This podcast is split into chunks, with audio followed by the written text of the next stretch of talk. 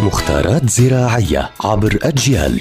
نتعرف في كل حلقة على سر من أسرار عالم الزراعة وفلاحة الأرض مع المهندس الزراعي مجدي عبد الله. يعطيكم ألف عافية. أهلا بكل متابعي ومتابعات أجيال عبر منصاتها المختلفة. إحنا زرعنا النجيل وفرشنا النجيل وتعرفنا على النجيل. إحنا بدنا نعتني في النجيل. ما في شجرة أو نبات أو نجيلة ممكن تنزرع إلا بدها عناية بدها ري وتسميد وتقليم و و فلازم إحنا نعتني فيها. طبعا أول شيء يفضل زراعة النجيل في الربيع يعني بعد انتهاء الصقيع يعني ما بزبط أنا أزرع النجيل في المربعانية أو في الشتاء انه بعيق إيش؟ امتدادها وبعيش كبرها. فإحنا نتعلم إنه إحنا نزرع النجيل بعد انتهاء موجة الصقيع في الربيع.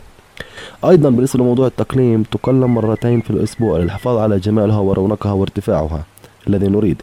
يعني ما بزبط أنا أخلي النجيله ارتفاعها مترين راح تكون فيها حشرات وإصفرار راح يكون فيها رطوبة عالية وتعفن جذور. فأنا باستخدام مواكن القص بقص النجيل تمام على أساس أحافظ على جمالها. طبعا النجيل ننتبه أيضا بيحتاج إلى شمس مباشرة. يعني ما بزبط أنا أزرع نجيل في منطقة ما بوصل لها شمس ابدا لا لأنه النبات بحاجه إلى شمس. فالشمس مسؤولة عن عملية البناء الضوئي ومسؤولة عن كثير عمليات في النبات.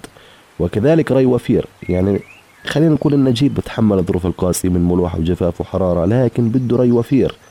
بده ري وفير. وأيضا الماكينات القص يجب أن تكون ذات قوة ومتانة حسب المساحة المراد قصها. يعني ما بزبط أنا يكون عندي نجيل بكمية هائلة وعندي نجيل بكميات كبيرة وأنا ما أستخدم ماكينات صح ما أقص بطريقة صحيحة. فهو موضوعنا اليوم هو طريقة العناية في النجيل شروطه وموعده وطريقة تقليمه. ويعطيكم ألف عافية.